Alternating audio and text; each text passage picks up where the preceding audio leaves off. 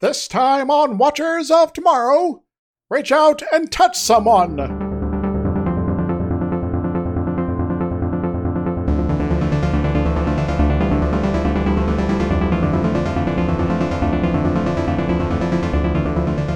Hello, everyone. Welcome to Watchers of Tomorrow, the sci fi review critique show where we're trying to put the humanities back into science fiction. My name is Gepwin, and I am joined, as always, by my friend and co host, Dr. Izix. Hi. And this week, we watched a thoroughly boring, boring, boring episode where nothing happened for a long time. Yep. uh, lots of sort of like, if we have to be anxious and drama filled, but not a whole lot's actually going on. Hmm. This episode is called That Which Survives, which I am wondering if is a very poor taste pun. Yeah, kind of. It's a weird, weird, weird episode. Uh, this is another one that had some story influenced by DC Fontana, but was written for television by John Meredyth based on a DC Fontana story. uh, has this person done stuff before? Oh, oh yeah, they, they did uh, things like the Ultimate Computer and the Omega Glory. Yes, the changeling patterns of force. Yes. Elaan of Taurus to Taurus. Yeah. Troy, try Trius. You know. Yeah, that one. we have a few guest stars this time, uh, even though it's a weirdly condensed episode. A few random people do show up. Main guest is Lee Meriwether playing Larissa. Wait a moment, I know this lady. Because she was also on Batman. Yes, this time the movie, though. yes. I think she was uh, like uh, in a small ro- uh, role in the uh, the, t- uh, the CV, uh, TV series as well. Uh, yeah, yeah, Lisa Carson in two episodes. I have no idea who that is. Yeah, Best known for playing Catwoman in the 1966 Batman movie. hmm Also was on something called Barnaby Jones. and the time tunnel. Oh yeah, the time tunnel. Oh my god. but uh, yeah, she's still uh, kicking around, and uh, you know, his ha- most recent credit was uh, Love and Debt in uh, last year. So That's nice when they're still working and alive. So many times it's like, oh, I didn't know that this actor was in so many things, and they died last year. Ah, she was also in uh, you know, the, the the rise of Catwoman of the Catwoman. Sorry, Playing Catwoman again. uh, no, uh, Nana. Oh, okay. Never knew that existed. We also have Arthur Batandis. I can't pronounce this name. But but Is playing Lieutenant Yamato. He's a character actor from the 60s on things like Wild Wild West, Bonanza, Perry Mason, Man Trap. uh, and uh, I think he was also in uh, Galactica 1980. Yep, the old Galactica, and uh, every Police Academy movie except the first one. Oh yeah, Oh, he was also uh, a uncredited background actor in the Ten Commandments. this guy gets around. Future, the Police Academy years, and Ancient New World. And finally, we have Booker Bradshaw back in his second appearance as Dr. M'Benga, the other doctor on the ship who's good at his job, and I don't know why they have McCoy at all with this guy on board. well, uh, yeah, uh, Dr. M'Benga is probably like the guy who treats everyone other than Spock and Kirk. so he's like really busy all the time. Yeah. Well, Corey's just like, ah, I, I- I'm your friends with you guys. I could make sure you guys don't die. This is good enough for me. Uh, do you want some drinks? All right, other than that, it's a pretty small, short episode with not a lot going on, so we can probably rush through this really quick. And then we also don't have anything to talk about afterwards, so we no. might make this episode stretch. Well, it's- well, yeah, but it's, we tend to do such anyway. Just things just kind of come up as we go through. Yeah, basically, we just ramble about whatever we feel like on episodes like this generally, but we should probably get the story out of the way first. Yes. So, the Enterprise has found an impossible planet. Wait a moment. Is this a Doctor Who episode suddenly? Yes, the impossible planet. This planet seems to have formed only a few thousand years ago, and is only about the size of Earth's moon, but it has Earth normal gravity and Earth atmosphere and developed plant life. That reminds me, I need to run some calculations. Um, I'll be back in a moment. Go ahead. Kirk decides that he, McCoy, Sulu, and their local geologist, D'Amato, should go down to this planet to investigate what on Earth is going on. Hmm, It's very strange. This is so weird. Um, know, let's just beam down and you know not bother to scan too much more of it. Just as they're beaming down, a woman dressed in a ridiculous purple outfit appears and tells them they must not go to the planet and then touches the transporter operator, killing him instantly. Oh no, a red shirt has died. It's apparently too late to stop anything, and the crew materialize on the planet just as an earthquake knocks them off their feet. Apparently, an earthquake big enough to also shake the Enterprise, which everyone falls over and goes, ah. It's an earthquake so massive it sh- shakes two sets at the same time. Not only that, but as soon as they recover on the bridge, they discover that the planet is gone. Oh no, the planet's exploded. And back on the planet, Kirk and company discover the Enterprise is gone. Oh, that's that's a little annoying. Um, so the Enterprise exploded. Oh no! Yep. Sulu really thinks something exploded, but there's no debris, there's no radiation. Sulu can't get off this the Enterprise probably exploded thing, but no one knows. But the thing is that they're stranded on what is a deeply inhospitable planet. well, that kind of sucks. Um, you guys have any cards? They should. Shouldn't their tricorders have like card games or something built in? They never discussed that. Yeah, like you know, our cell phones like today, I can have all sorts of games in them. Why can't the future guys, right? Back on the ship, they appear to have taken no damage, but they have been thrown almost a thousand light years away from the planet, or as Spock points out, because he is in one of his moods this episode, 990.7 light years. Yeah, Spock is just kind of one, you know, kind of a jerk face today. He's like, oh, I have to correct everyone constantly because I'm just pissy for some reason. Also, Dr. Umbanga is performing an autopsy on the transporter officer, whose death was apparently caused by massive cellular disruption, whatever that means. I'm guessing it means like the cell walls have like just kind of come apart, I guess. Or Yeah, it's as if the cells were all blasted apart from the inside, and nothing could have done this that they know of anyway. So like everything else they encountered on the show. Got it. Yeah, except there's no external physical damage. You'd imagine if every cell in your body exploded, you would become kind of gooey. Yeah, you, you'd be at least like oozing something. Yeah, you wouldn't just fall down and be like, okay, done now. oh no, I am the dead. Kirk and company are trying to find food and water because there is none. All the plants are poisonous and there is no water anywhere. It's also some sort of microscopic organism that's like a virus or parasite or something, but that's it. That it does nothing and they only comment on it now so they can make some kind of weird point later. Yeah, so it's kind of not super important. Just another bit of mystery. They split up to survey the area, and D'Amato encounters the same woman they saw in the transporter, but he doesn't recognize her because he's stupid. You know, it's like, were you not paying attention to that weird thing that happened on your way down, or did you just like knock your head on the rocks when the Earth and slash space quake happened, and you just forgot everything for the last few minutes? Uh, random women in weirdly recognizable strange outfits just happen all the time. well, it is the original series, so I guess mean, yeah, that's true. Wait, there's a woman in weird clothes. This is not strange to me. She knows D'Amato's name, she knows his job, she knows who his friends are, and she keeps saying she is for him. oh, um, cool. Um, is this going to be like some part of weird, like we have to get married now, sort of thing, or what? Yeah, seems to be. Something along then. Well, I, I guess they're going to be spending the rest of their lives together. but anyway, you're saying. Just then, McCoy picks up a life form reading of tremendous intensity.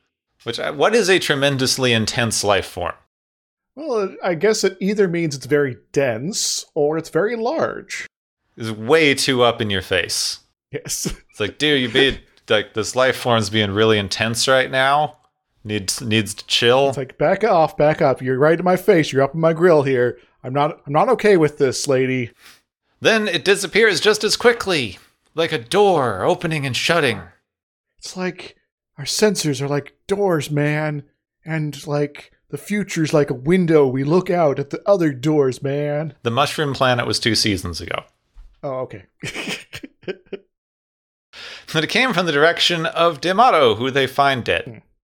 well, um, either there's something here that's going around killing people, or you know, the gravity here is about 14 times that of Earth normal, so everyone should, um, you know, the other team should be falling over pretty soon anyway.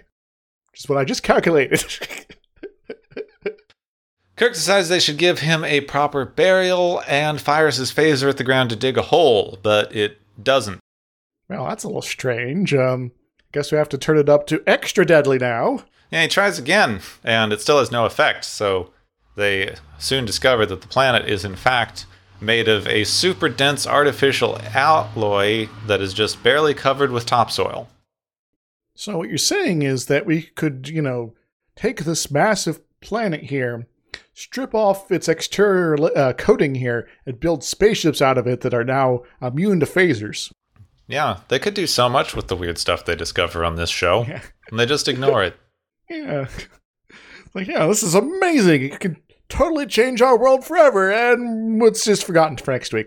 Back on the ship, they are on their way back to the planet as fast as they can, but it'll still take about 11 and a half hours, or 11.337 hours. Spock is in a mood, be precise. It's like every, all these humans are so so estimaty around me. I have to, you have to get my revenge, man. This has always amused the crap out of me because, like, by the time someone says 11.337 hours, 15 seconds, 10 nanoseconds, like, you've already taken four seconds to say it so that your exact number is off anyway. Indeed, unless you're like really good at timing it, so you stop speaking right on the mark. Yeah, but then what was the point of that? None. oh, the Spock Spock should get a beep. At the tone, it will be. Thank you for calling. What time is it? At the sound of the tone, we will have 11.337 hours before we reach the planet. Beep. Scotty tries to communicate that something doesn't feel right about the ship. His engines Well- are off or something. So wait a moment. We we got a mystery. Scotty's got a feeling that the engines are off, and Spock's having a bad mood uh, for some reason, despite being a Vulcan. So obviously these are connected, right? Yeah, it should be. Spock has no time for this weird, lo- illogic feelings that the engineer has about the ship. All right. Well, screw you, Spock. Uh, I guess we're just not going to do anything then to worry about Scotty's feeling here, and uh, Scotty's gonna be upset, and he's gonna go cry to uh, one of the red shirts. Yeah, Scotty sends his assistant to check the bypass in the matter antimatter reaction, even though the computer reads fine. There, the assistant finds that woman again. Wait, lady, what are you doing here? She asks what the things are, and he just tells her, Oh, it's just a random cutoff switch. And she's like, Haha, you're lying, but that's a good precaution. You don't want random people to know that this could blow up the ship. Yeah. So good precaution. Also, how do she's a lie detector too? Apparently, yeah. She just does everything, multi purpose tool. Yeah. That works. she's magic. Got it. And she says that she is there for him, Mr. Assistant Dude. He's smart enough to go, hey, there's a strange woman on board the ship. But by the time Scotty gets there, she's gone and he's dead. Oh no. He's he's wearing a red shirt, Gepwin. Oh no. So that's We all know what that means. He's in command. He's wearing a red shirt because I'm used to another series. Well, from this point on, yeah, everyone running, uh, wearing a red shirt is in command because this is the last red shirt death of the original series that's on screen. Poor Watkins. He was this close. oh no. Someone had to be the last. Yes. M'Benga later discovers that Watkins died from the same thing that killed Transporter Dude. Hmm, so he must have some sort of intruder on board. Night falls on the planet, and Sulu volunteers to take first watch.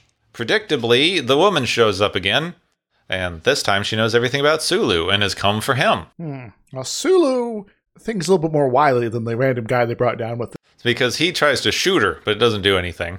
And uh, he then calls for help, but before they can get there, he is brushed lightly on the shoulder by her, which apparently hurts a lot but isn't fatal. I don't know what level of touching is deadly or not. They're very unclear here. So, uh, like a third of a second, you just have a lot of pain. A, a half a second, you lose the entire arm. Full second, you're dead. Kirk steps in between them, having now arrived, and she touches Kirk and nothing. Oh, um, that's kind of weird. So then Kirk shoves her. So her touch of death is target specific. They try to question her, but she won't answer any questions and turns into a two dimensional being and leaves. No, I do that sometimes. Good way to get out of awkward conversations. Yes. It's like, I'm sorry, I'm not on the same dimensional plane. Back on the Enterprise, the ship is speeding up, but Scotty didn't do it. Hmm. Wait, wait a moment. Are we going to hit warp 10 again? Probably, they do that a lot. Especially in this last season, they're all going to turn to lizards. It's it's crazy. Scotty quickly discovers that the matter antimatter integrator is fused, in fact, deliberately sabotaged. Hmm. So basically, your fuel injectors are just sort of wedged open, and there's no way to close them remotely. There's nothing they can do about it, except if someone were to crawl into the still running engine and poke at the magnetic field with a probe thingy that's probably going to blow up anyway. So I will give them some good props here because the, they sort of talk about you know the magnetic bottle for the antimatter and all that, and that is kind of how you you you you channel uh, antimatter around like that. So uh, bravo on the you know, for them to get that detail correct. Yeah, because antimatter can't touch anything, so Yes. keep it in a magnetic field isolated from everything else in the world. Now, I, I should know this because I've been near one of the largest uh, you know storehouses of antimatter in the world myself. Oh, cool! They have like all two molecules of it in there. Um, yeah. Well, it was most, mostly just protons, you know, antiprotons, so not full molecules. Yeah, a molecule would be like you'd win a Nobel for a molecule. Yes. And then you could like test things like, you know, does gravity affect at the same rate as normal matter? Because that has some important ramifications that are relevant for this episode. Moving on. So Scotty crawls into the engines to start fixing things very, very slowly. I hope we don't have a uh, countdown timer for this. Yeah, they say he's got like I forget how long, but when he starts, it's like we've got like 20 minutes to fix this, Mhm. and then he's just in there doing nothing until it's like we have five seconds to fix this. It's like, okay, I'm going to put the thing in. And then it's like, oh, it, that's not working. It's going to fail. It's like, okay, we tried this up one thing here. Um, no, let me spend 15 seconds to fix that, and another 10 seconds after that. So we're down like 15 seconds in total, and oh, it works. So back back down planet side, Sulu is being checked out by McCoy, who says his shoulder is dead. Basically, it's covered in a layer of necrotic tissue. Other than that, he'll be fine. Well, I, I guess Sulu's arm has to be, uh, you know, chopped off at some point. Yeah, they need to get him back soon because just to point out, necrotic tissue is bad. Yeah. It's really bad. It seems like, well, it's like it's attached to me, but it's not really alive anymore. Yeah, so, that's not great. Yeah. It's not good when part of you is dead. Yes. Unless you're a zombie. Sulu's a zombie? So they start moving again, and Kirk's phaser starts to overload because apparently the woman can also disable their weapons. It throws it and it blows up. Well, I don't remember. Has there been a, a phaser overload before? I think there has been. I think at least once. Or maybe it was a tricorder overload the last time. It was a while ago, no matter what. But yeah, something overloading. Yeah, there's at least there's some continuity there. So hooray! A little later on, they find that weird energy spike again, like a door thing that's doing something. Oh, And the woman appears. yes, she's back. This time she's here for Kirk. And I'm surprised he can contain himself. But the other two step in front of him, and then she's very confused because she's got to touch Kirk, but they're in the way. How must they can't get around you two? Oh no. I can't like you know teleport behind them or something like that. That's impossible. Even though I can apparently teleport in and out of places. They sort of get to interrogate her a little bit while she's trying to poke through them to touch him. Very ineffective. Like, eh, I want to touch. Give us, get out of the way. I, Eh. I will say that Kirk is kind of making it ex- uh, easy for her at points. Like if she's really quick, she could just sort of reach out and grab him. But Apparently, her name is Lysira, and she doesn't want to kill anyone. It's just her function. well, that's awkward then. Um, so you both want death and also not death. She defends this place, and they are here. So, you know, what's she gonna do? Well, if you don't want us to be here, you can tell us to get lost and not, you know, make our ship disappear so we can leave. Yeah, that would be helpful. Yeah. hmm. According to their instruments, she doesn't exist. So Wait a moment. Where's that intense life form then? Maybe there's yeah, someone else. where was here. the intense life form? then she just dis- up and disappears again. Well, that was awkward. Scotty has just no luck fixing the ship because every time he tries to touch the magnetic field, it starts to collapse, which is going to blow things up, and that's about it. He Yep. just does this for a long time. Yep. Spock takes some time to think about how Scotty said that the ship felt wrong, and finally, after doing some calculations, instructs Scotty to reverse the polarity on his magic probe mabobber, which Scotty does, but it's stuck, and oh my god, I can't do it. You have to jettison me and save the ship, even though it's probably going to blow up anyway, I guess. Mm-hmm.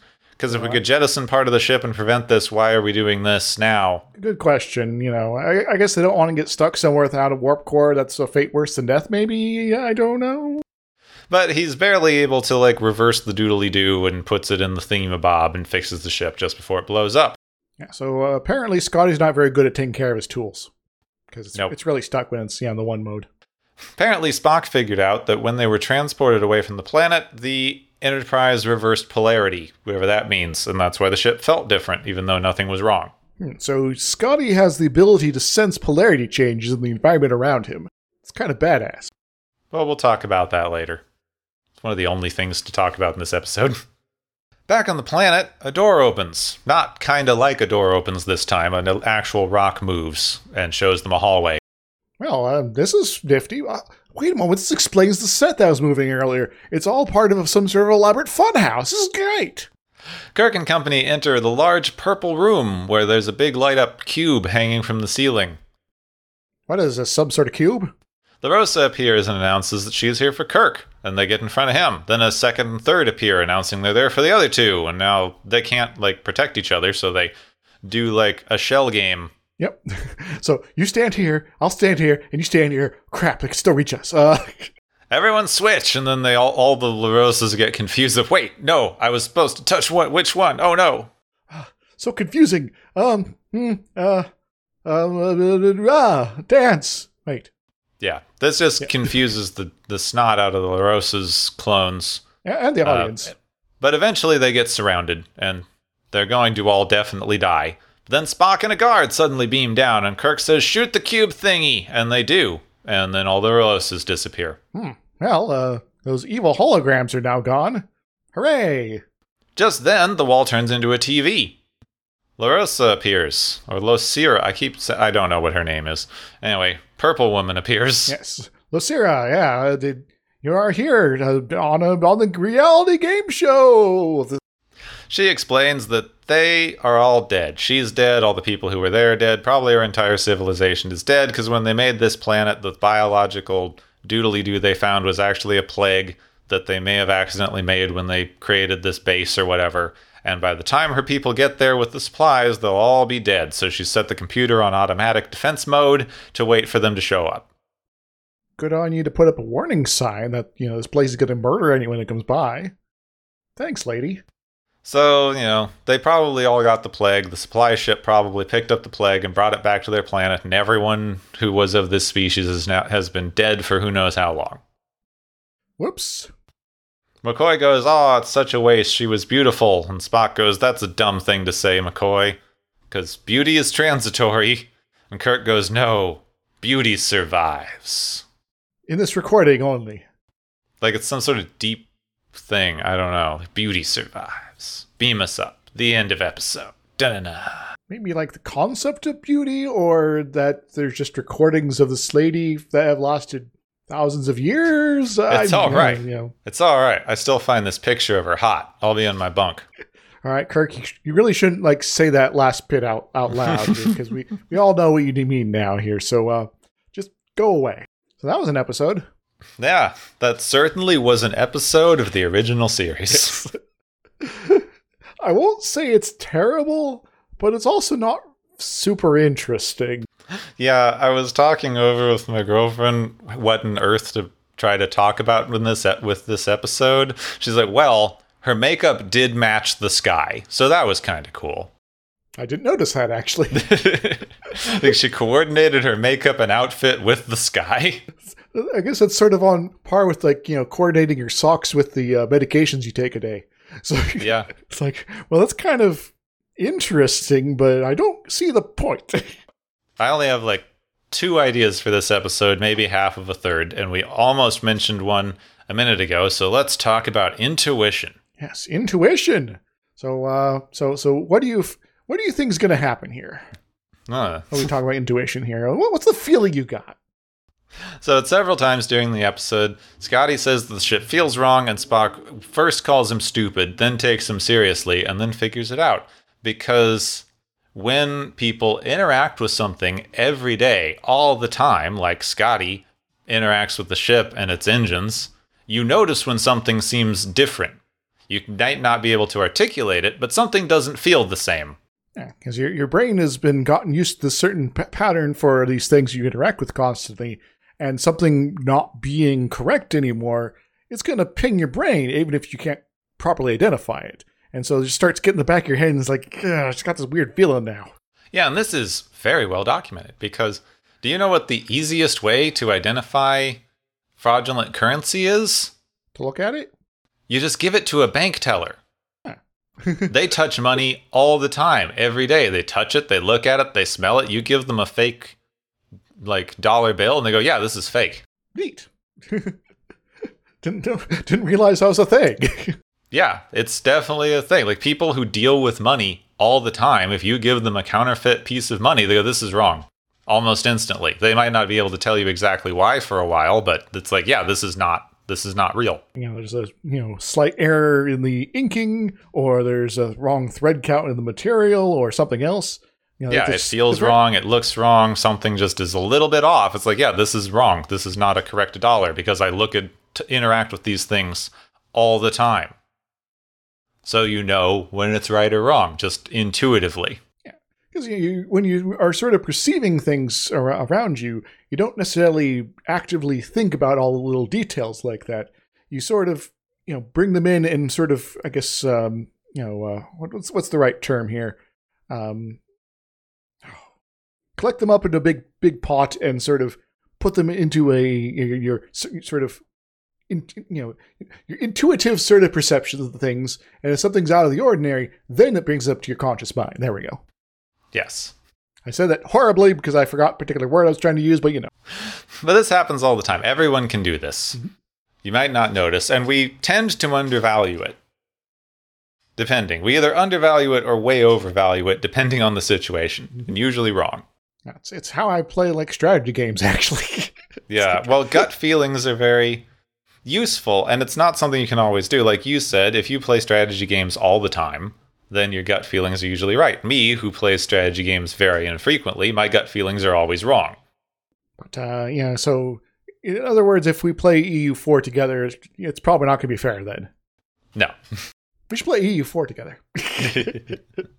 so this is a pretty well documented thing. It's basically your brain uh, takes a minute.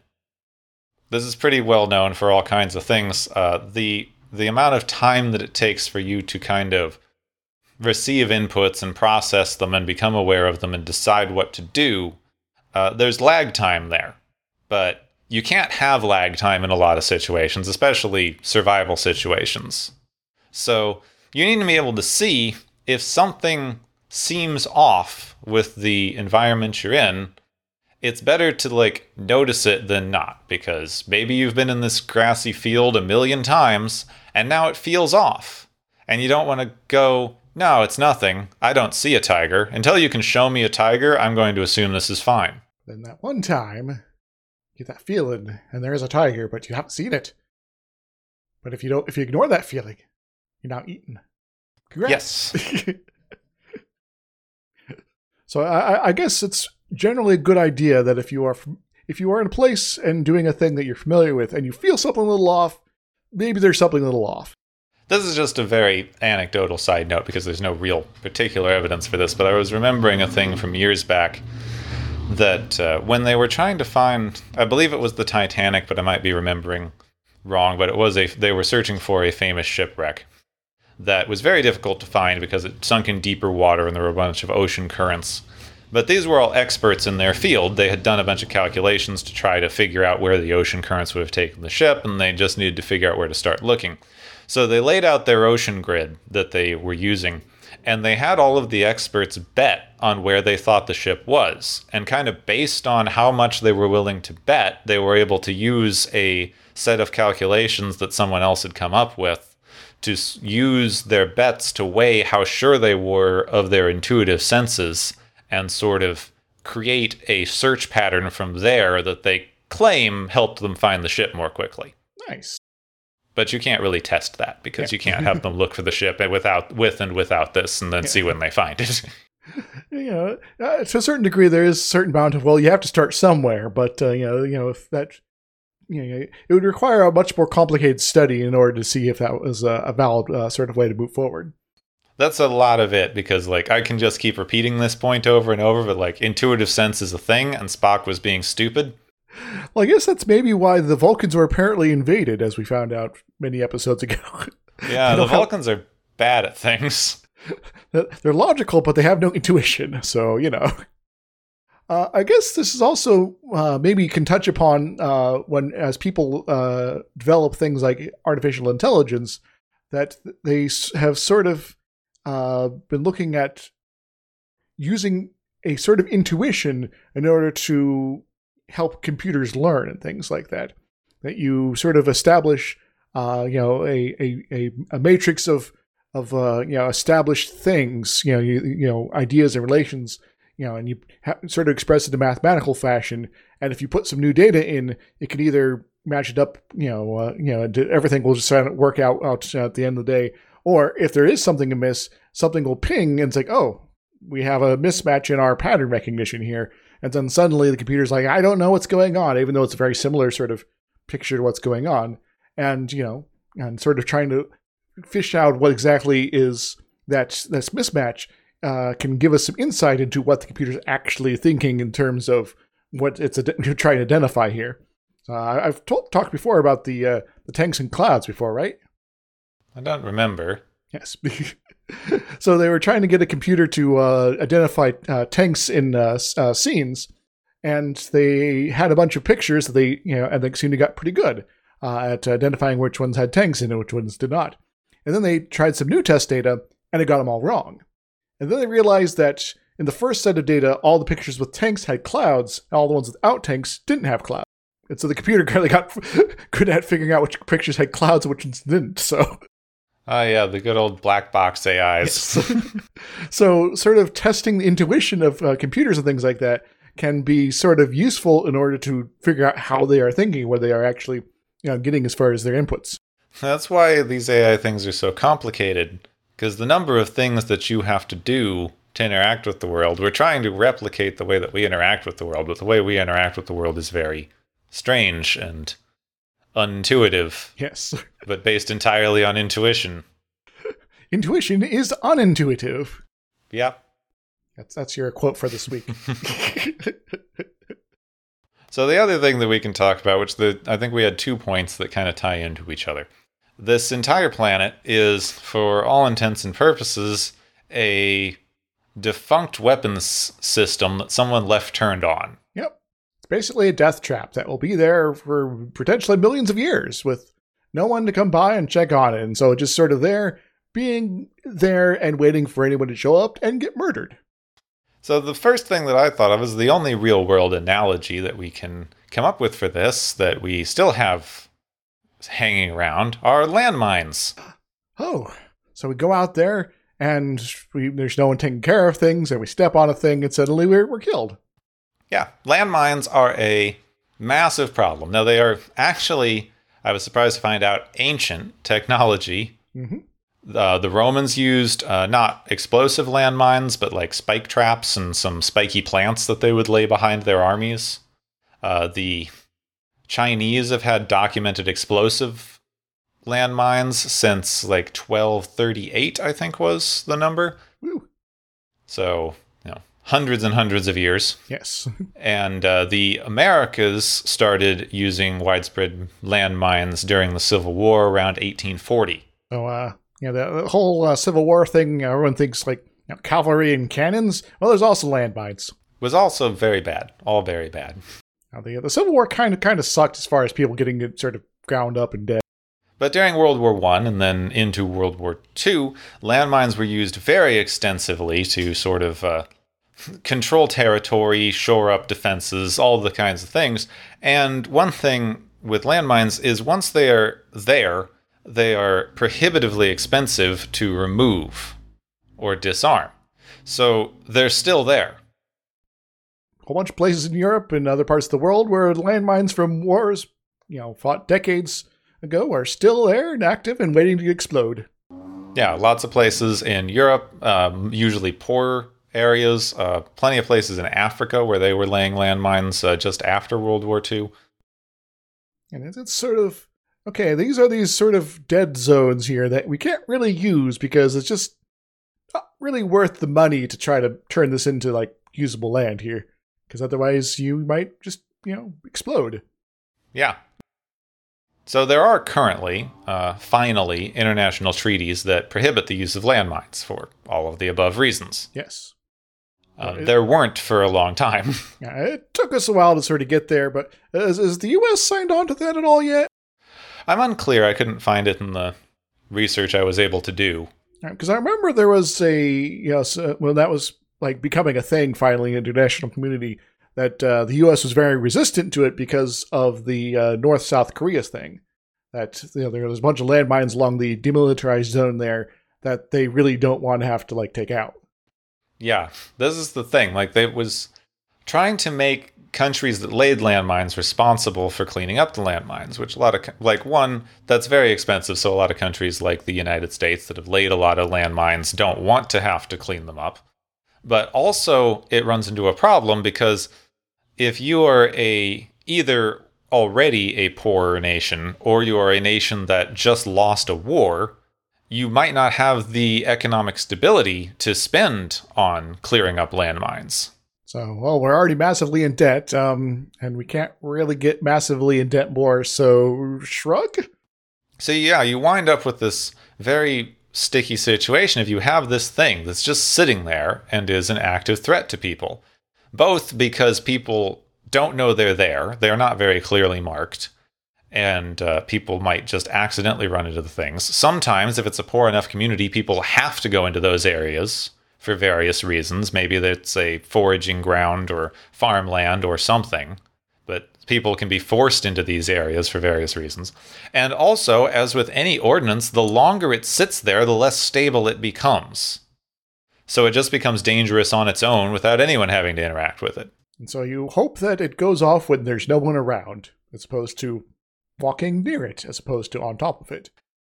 And this doesn't have an easy solution except for stop using these danged things. Yes. Um, you know, it is you know much more easier said than done, but it is one of those things that long term, yeah, we need to get away from using these things because they're just going to be causing so much problems long term. They're not really worth it.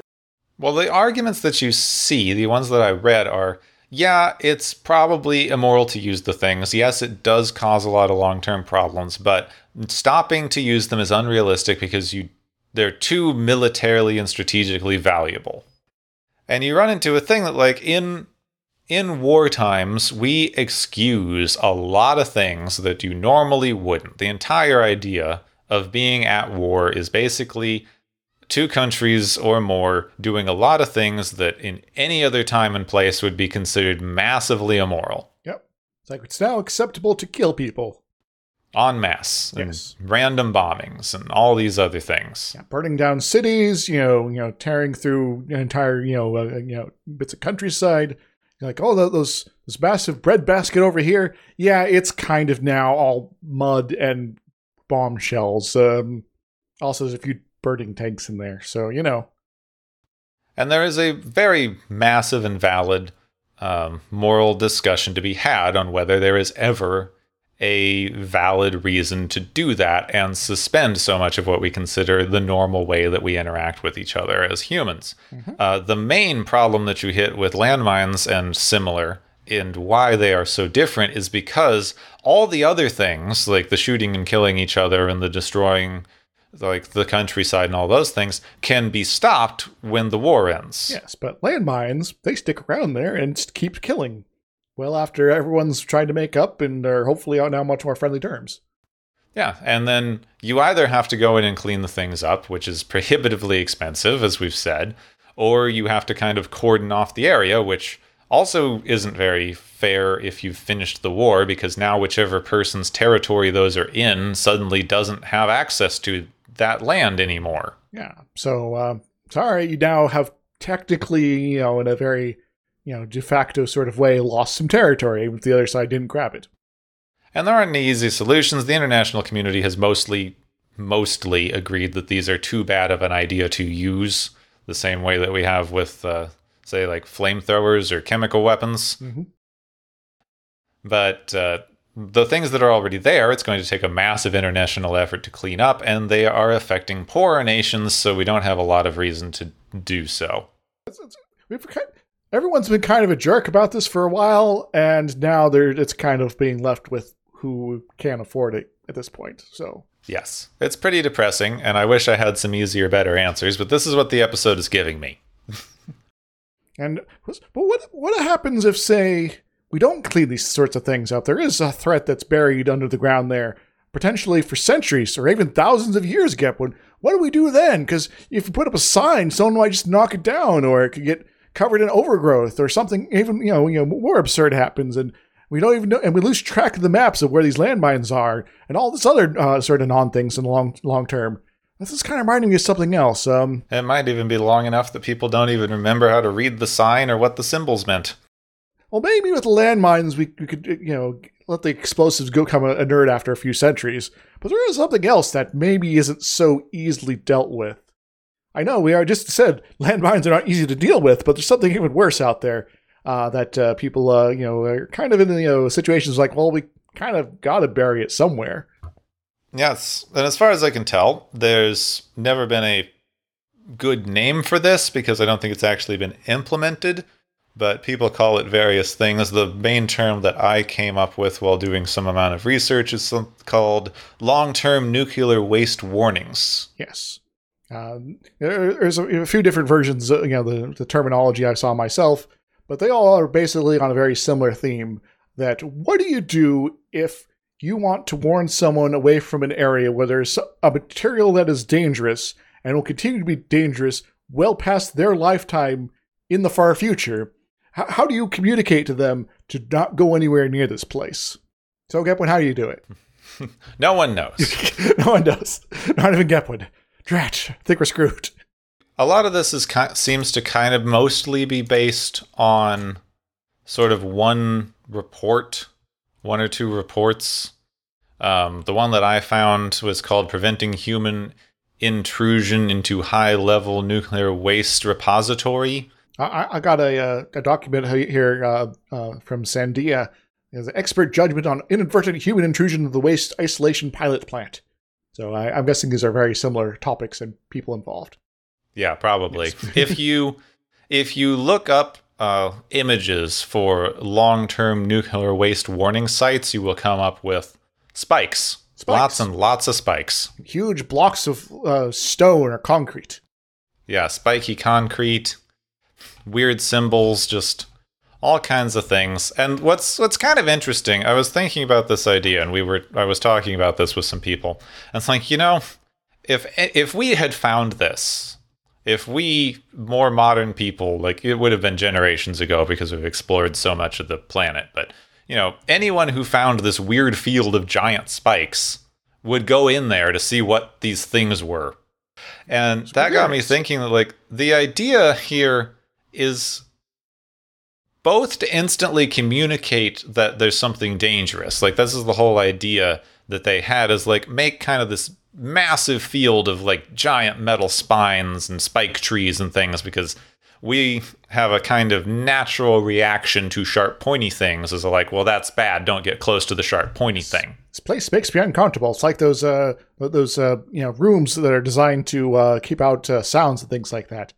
Or, uh, yeah It's like the little spikes on the walls. Like I just feel awkward in here. We haven't closed the door yet. which apparently get so disorienting. I haven't heard of this, but like those completely silent rooms that they use for really, really, really sensitive recordings, if you're in there for than like 15 minutes, it gets really disorienting and horrible. Yeah, I've been in one of those. Oh, wow. Yes. it gets a little weird. That sounds kind of fun to try.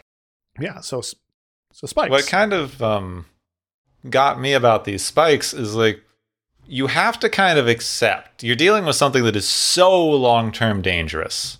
Someone is going to get hurt by it, no matter what you do. It's really unfortunate, but it is like just the reality of the situation. you want to minimize that uh, harm, but it's going to happen. So the basic idea here is to have something that both it looks threatening, it's instantly recognizable, but also you will associate it because if this was nothing, if you just had a, you know, nuclear waste depository that you just left alone, plants and stuff would grow up there, it would just look like anywhere else after a while. So if people wandered through and got sick from it, they'd just get sick and they wouldn't know what happened. Mm-hmm. It's like, yeah, it's just a weird area. Somewhere around there, something's making people sick, but no one knows why. So Yeah, they wouldn't even necessarily associate it with the area. Just someone got sick and we don't know why. I mean, like a wide area, like you know, you know, when it, something is, is concentrated in, uh, say, a few city block size, but the people in, you know, in sort of like the county size, like, yeah, there's just some weird illness that pops up of that area for, you know, we have no idea why, but you know, So if you have something this recognizable and people wander through it, and then later some or all of them get sick, they're going to associate those things. So, what was kind of interesting to me when I th- realized this is what you're doing is not necessarily creating a universal warning, which is how people often try to think about these things. Is like, how can we create something that is so universally read as a warning that no matter the culture or people that encounter it, they will recognize it as a warning to stay away. And you just can't.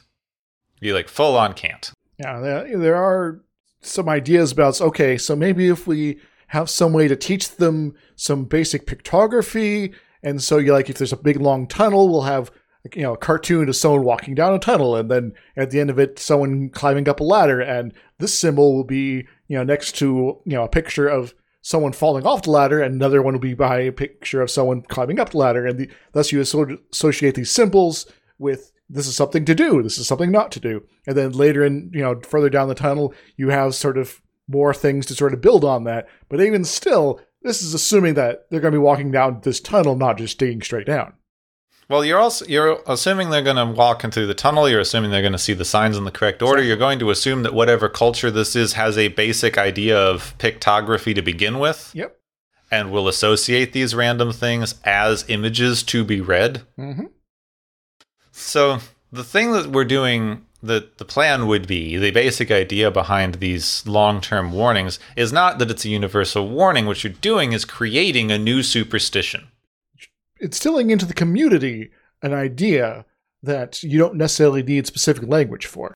So the basic idea here would be if you could universalize this, if we all agreed now we are going to always put these giant spike things at every dangerous long term site, no mm-hmm. matter what, all over the world, you are going to create a common mythology that anytime someone goes near these spiky things, they get sick, and that will become internalized in culture to the point that it'll just get passed down basically as a mythology. Don't go near the spiky things because people get sick from them.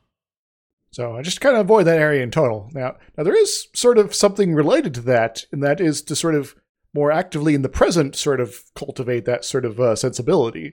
But uh, a lot of that will come down to are the people in the neighborhood willing to live there in order to sort of pass this on? Well, you can try to pass it on, but the basic premise behind this would be that the cultural understanding must have disappeared at some point. Yes. Because if you assumed that anything had gotten passed on, you would just all know what a nuclear waste site was. Exactly. And so, but if you have that disconnect between our current society and that society of the future, then you can't rely on that at all. So, so I think it's sort of one of those. This, this seems nice if it happens to work out as you want here exactly, but if not, well, then people in the future can be screwed. And even saying that, I don't think it was intentional, but it's a really interesting thing to look at with this episode because if you look at the planet that they explore, it's a barren, near lifeless planet with earthquakes and no water and poisonous plants. Everything about this planet is saying you don't belong here, you're going to die. If you stay here for much uh, longer, you're going to have a bad time, so just don't stick around, please.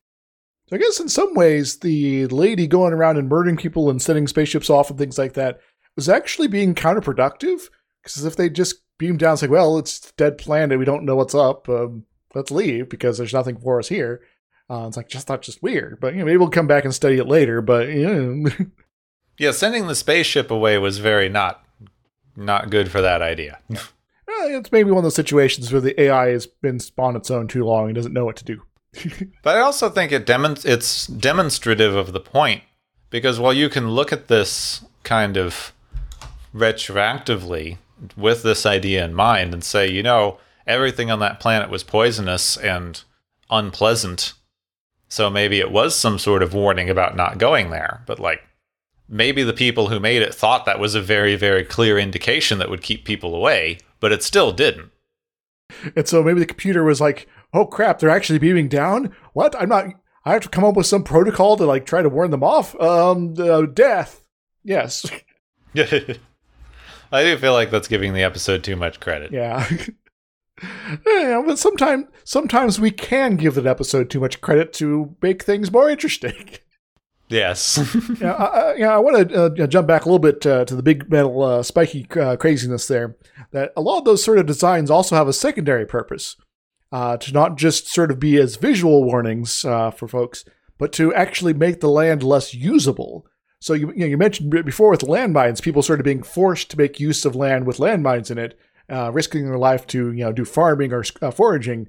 But if you have a, a large section of territory, say in an area that's already like in a desert, and it's now these giant, huge cubes with spikes sticking out of them, it makes it a little more difficult to farm there.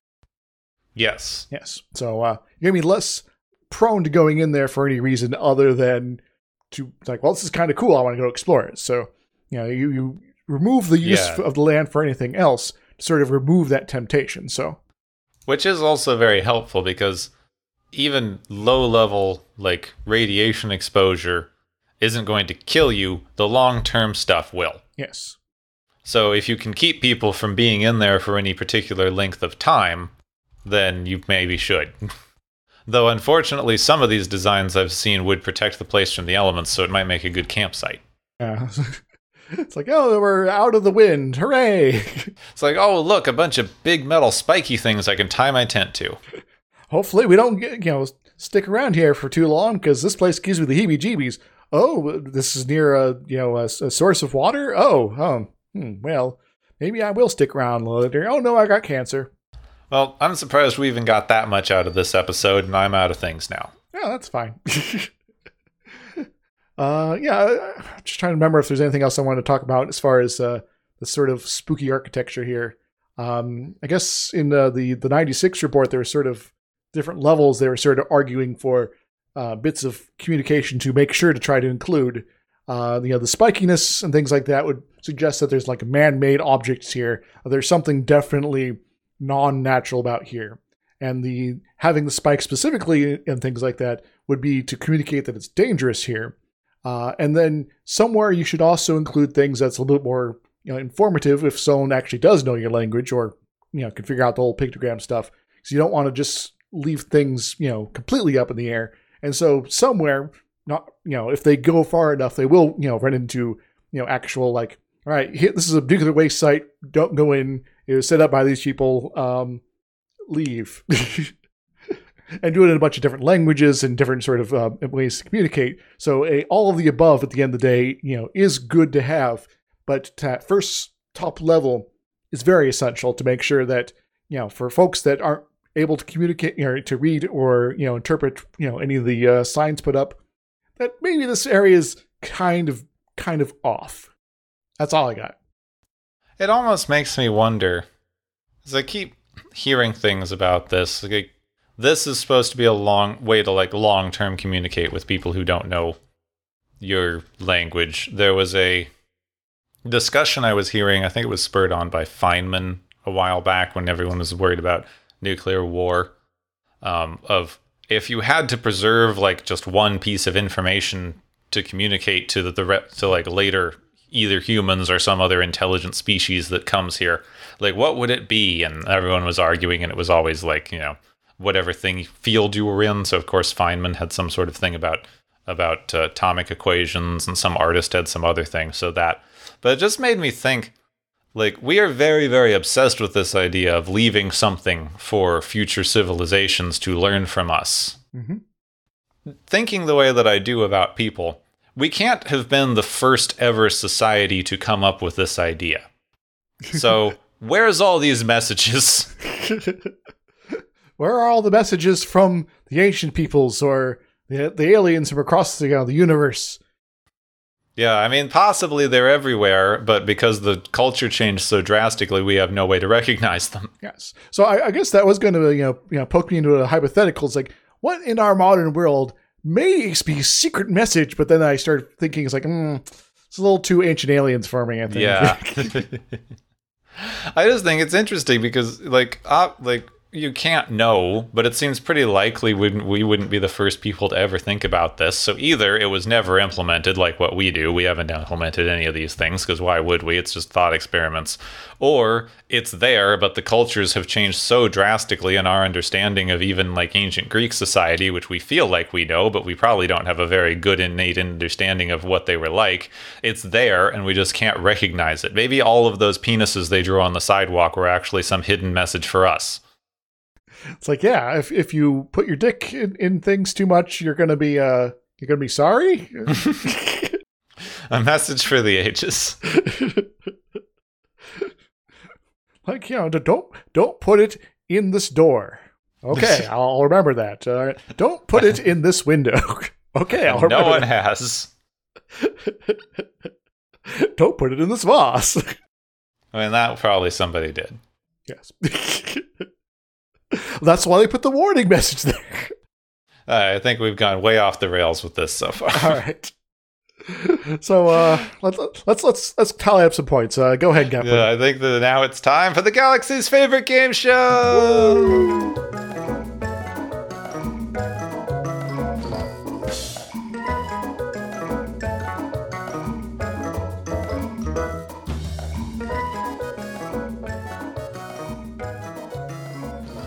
Hey everybody, welcome to the Galaxy's favorite game show where our various contestants have totaled up a number of pro- uh, uh, pr- uh, points, and it's about time we award some prizes and things like that. How are you feeling, Gepwood?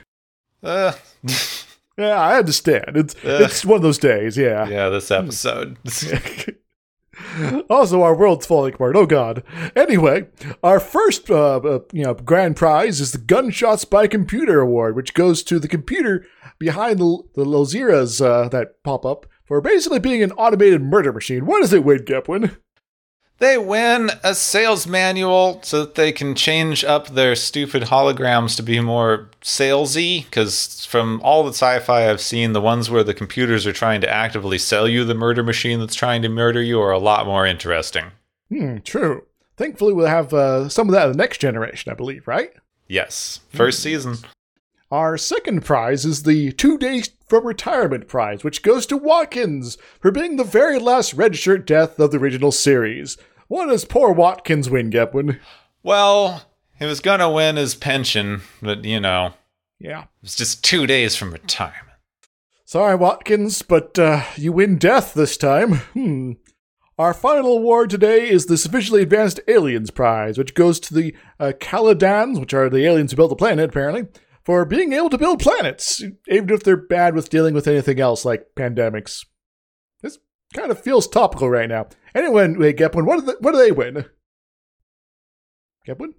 Yeah, I'm trying. Like, I got confused because they have to win a Hitchhiker's Guide to the Galaxy because I keep forgetting what the name of the aliens are that can build planets now. Oh no, my sci-fi chops.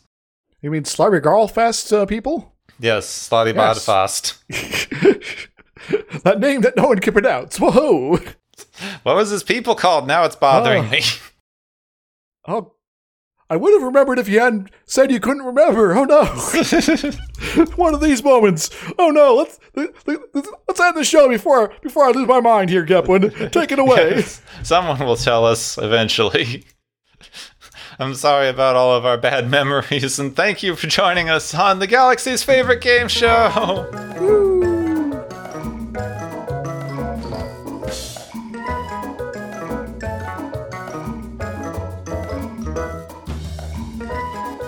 Magrathea.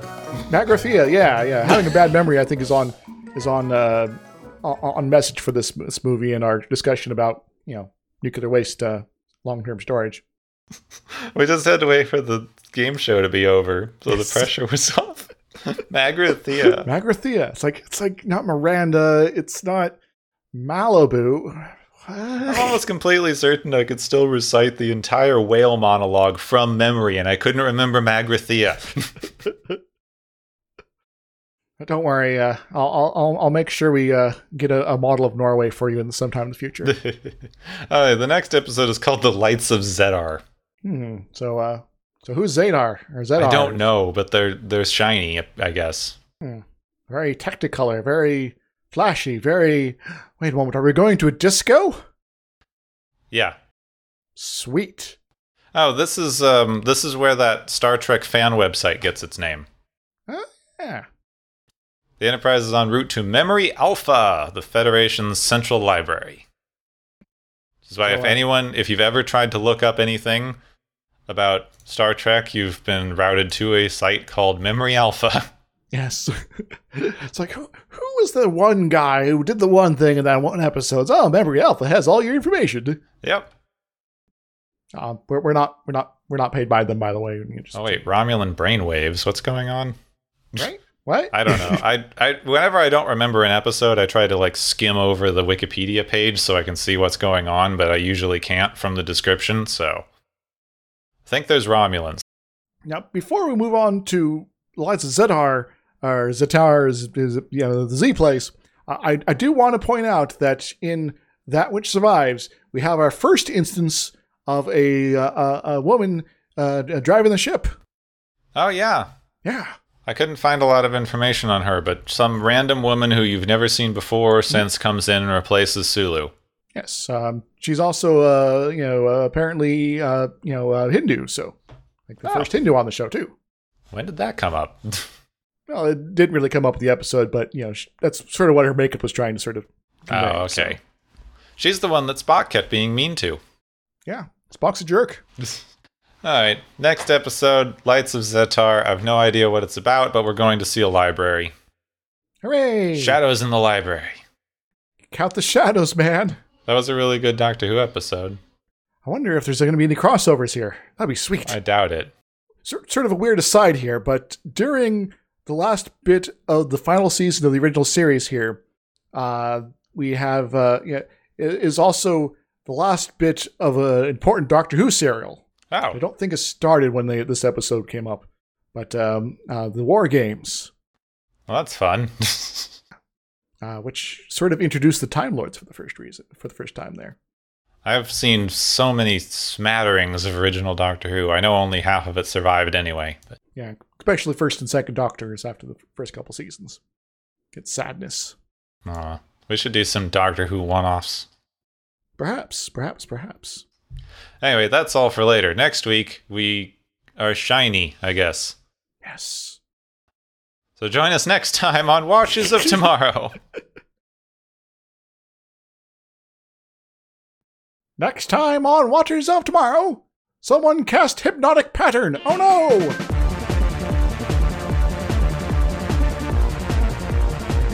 Have been listening to Watchers of Tomorrow, a podcast on science fiction media. Find and follow Watchers of Tomorrow on Podbean, YouTube, Spotify, iTunes, Google Play, Stitcher, Pocket Cast, Spreaker, Digital Podcast, and perhaps many more to come. If you enjoy our podcast, make sure to subscribe for more. And where possible, make sure to rate your experience or leave us a review. You may find Gepwin on youtube.com slash Gepwin and Twitter at Gepwin. You may find me, Dr. Isix, on youtube.com slash Dr. Isix and Twitter at IsixLP. Music is Waveform and Maury's Principle, both by DRKRN. You can also check out the Watchers of Tomorrow Discord channel. Make sure to share the experience with your friends, family, enemies, and alien overlords. If you feel you are suffering from transporter syndrome, please be aware that the next time you step off the transporter, that you, that is now, no longer exists.